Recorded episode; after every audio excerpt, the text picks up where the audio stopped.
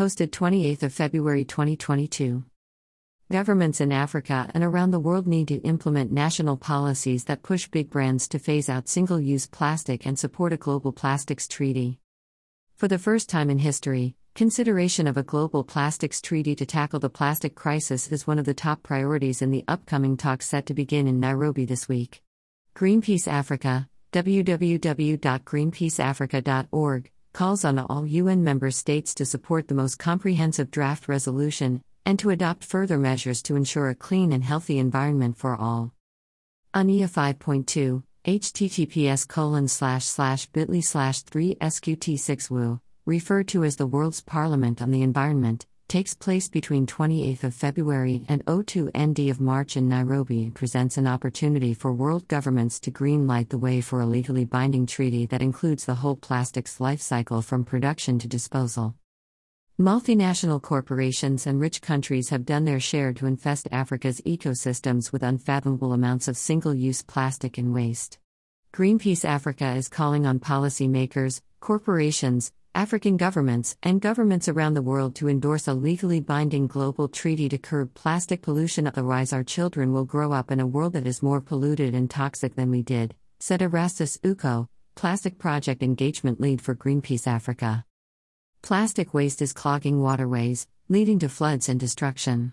A recent UN report, https://bit.ly/3sqc8kg, revealed how plastic pollution has disproportionate impacts on minority groups and marginalized communities and countries.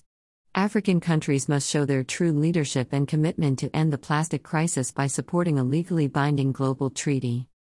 African governments must resist the corporate capture by plastics proponents and take bold actions towards negotiating for a global plastics treaty that encompasses the full life cycle of plastic from production to disposal.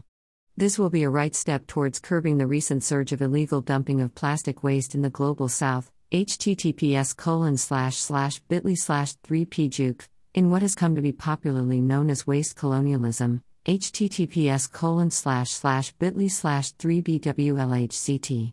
Plastic pollution is a deadly ticking time bomb. A solution that matches the scale of the problem is not only critical but non-negotiable.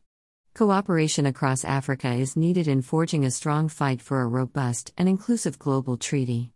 More than ever before, African governments must stand strong and amplify current efforts towards a plastic-free Africa in a more coordinated and ambitious approach, continued Uko.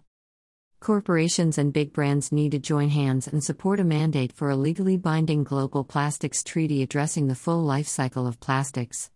Governments in Africa and around the world need to implement national policies that push big brands to phase out single-use plastic and support a global plastics treaty. Greenpeace Africa is demanding the following from Africa's governments and policymakers. Support and endorse a legally binding global instrument on plastic pollution covering the entire life cycle of plastics, including extraction, production, transport, use and disposal. Implement similar bans on the manufacturing and use of single-use plastic to ensure effective implementation of legislations across the continent. Implement national policies that push big brands and corporations to phase out single-use plastics. Support frontline workers and communities being impacted by plastic pollution at every stage of its life cycle, ensuring a just transition to a green future for these communities.